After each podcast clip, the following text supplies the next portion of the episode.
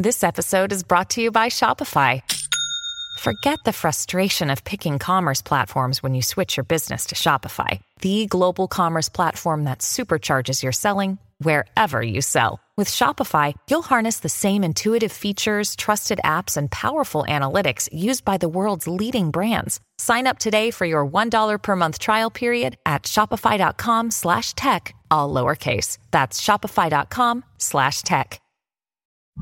This is the John Oakley Show podcast. Well, you know, maybe we ought to be concerned about our own. Let's get Oren Amitay in here. He's a registered psychologist and media commentator. Oren, always a pleasure. Good afternoon. Good afternoon, John. What do you make of these uh, individuals? I guess, you know, they're incarcerated in CAMH. Uh, I'm not familiar with the lay of the land, but uh, are they free to come and go? Uh, anybody monitoring their whereabouts? How does something like this happen? Well, it depends on how far they've gotten in the uh, treatment. So, at first, if they are a threat to, uh, to the public, they are usually housed, from what I know, back at the uh, other CAMH building uh, in a secure facility. Uh, if they show that they're complying with medication, they show insight into what happened, uh, they are not acting out, um, and, and, they don't seem like a, a viable risk, they could be um, released either like temporarily. It could be a few hours, it could be a day pass, either under supervision or not uh, and they would usually have to work toward that. They'd have to earn it. Well, how confident are you as a clinical psychologist that uh, there is a proper assessment made of these individuals? I mean, the uh, bus beheader back in the day, who since changed his name, you might remember him. Right, Vince Li. Vince Li, right there, uh, just west of Winnipeg, or towards Brandon, I guess. Within a few short years of this heinous crime, uh, there was an assessment that said he can be uh, reintegrated into society, and some of us were appalled. Were we right to be, or what are we missing here?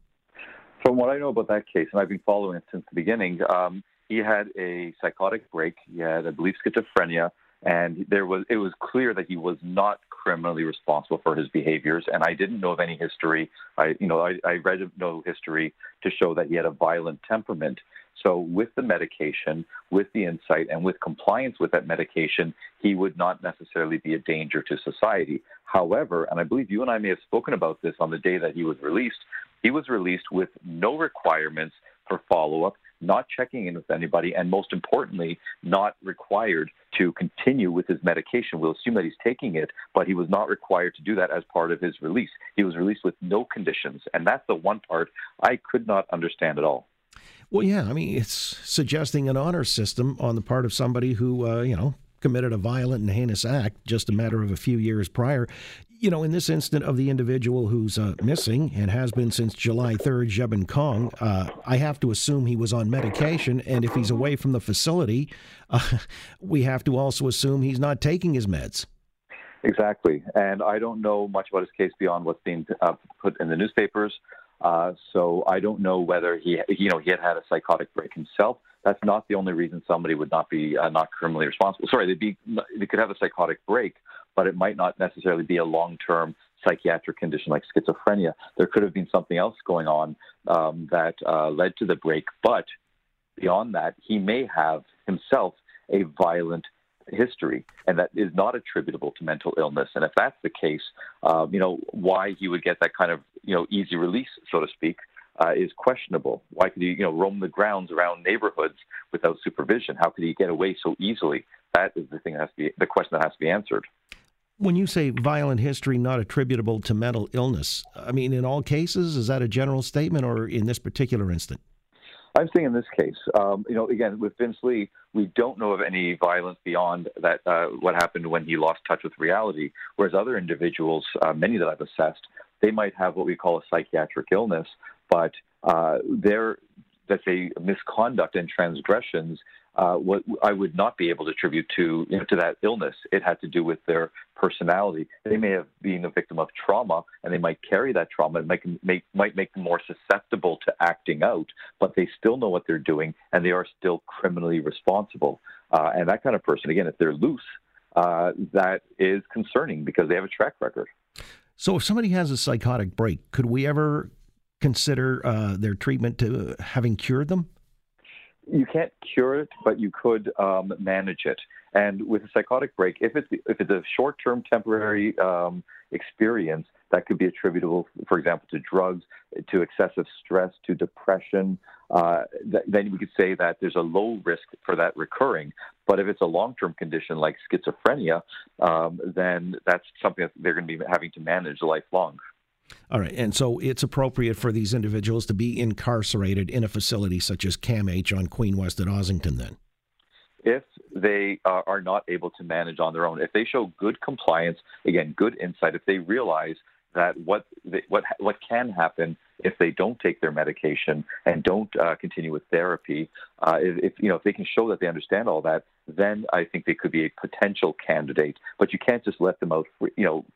Uh, randomly, you have to screen them. You have to work with them. You have to give them uh, increasing access to the public to make sure that the stress of reintegration, for example, doesn't trigger another episode. Again, with Oren Amitay, registered psychologist and media commentator. I want to pivot to another interesting study that's just come out from uh, the Journal of the American Medical, uh, Medical Association Pediatrics yesterday, and uh, it was a survey of 3,800 Montreal area teens taken over four years, starting in grade seven. It found that uh, increases in social media use and television viewing are linked to symptoms of depression. Uh, not video gaming per se, there's a distinction there, but social media and television viewing. Uh, what do you make of this?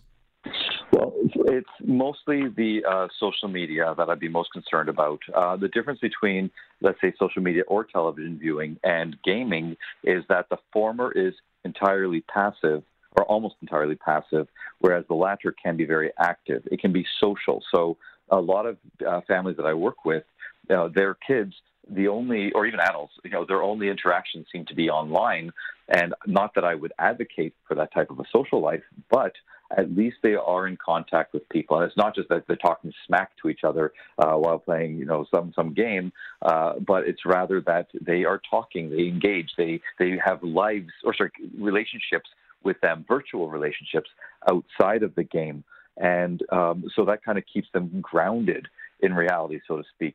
Whereas with social media, TV as well, but more so social media, people are passively being exposed to a fantasy, which is ironic since video games are fantasy. But um, but this fantasy is something that they mistakenly believe is reality, and they believe that they are not doing as well as everybody else. They are not living the glorious life of everyone, uh, that supposedly everyone that they see. They don't have the perfect body. They don't have the right haircut, etc.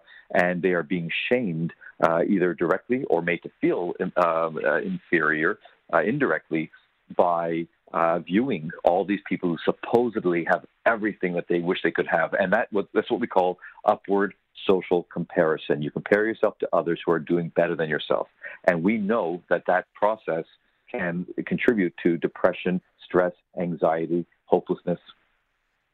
Well, the way things are going on the trend line about uh, the use of social media, increasingly so uh, by young people primarily, this doesn't augur well going forward, does it? Not at all. I've been predicting this for many years. I said it was only going to get worse, um, and unfortunately, it really has. And I'm not a fearmonger. And at first, I said, "Look, let's wait to see, uh, you know, what the, what the data say." And was it that people who were mentally not doing so well, or psychologically, emotionally not doing so well, were they more likely to go to social media and find refuge in it, or is social media exposure contributing to poor mental illness, uh, poor mental health? And we know it is the latter. It is the exposure now. I mean, it, it's it's a bit of both. People who are not doing so well, who don't feel that they're socially uh, capable, might find it more comfortable to go on social media. But we do know that that exposure, the, the increased exposure, truly is making people feel miserable. It's making them feel, ironically, more isolated from everyone else because even though they might have 10,000 followers or 1,000 friends on some platform, the fact is, they are not connecting with them on the profound emotional and interpersonal level that we as humans, as social animals, require for our mental health. So, quickly, Oren, in closing, what would you suggest by way of a solution to this? Uh, I would suggest parents, um, a parents talking with the children, monitoring, trying to you know to see how they are doing, make, looking for changes in their demeanor and behaviors to see if something's going on. And B, we need more education on this. We need this from an early day, an early age, uh, for children to be uh, aware of what could happen. And we need people who are competent in teaching this. It's like it's like when gym teachers used to, used to teach sex ed. That was a disaster. So we need people who know what they're talking about to help young people from a young age um, be able to sort of inoculate themselves to these potential uh, harms of, of social media. That's uh, a real parental responsibility there in a nutshell. Oren Amitay, as always, a pleasure. Appreciate it. Thank you. It's my pleasure, John. Thank you. You got it. Oren Amitay, registered psychologist and media commentator. Thanks for listening to the John Oakley Show podcast. Be sure to rate, review, and subscribe for free at Apple Podcasts, Google Podcasts, and anywhere else you get your on demand audio.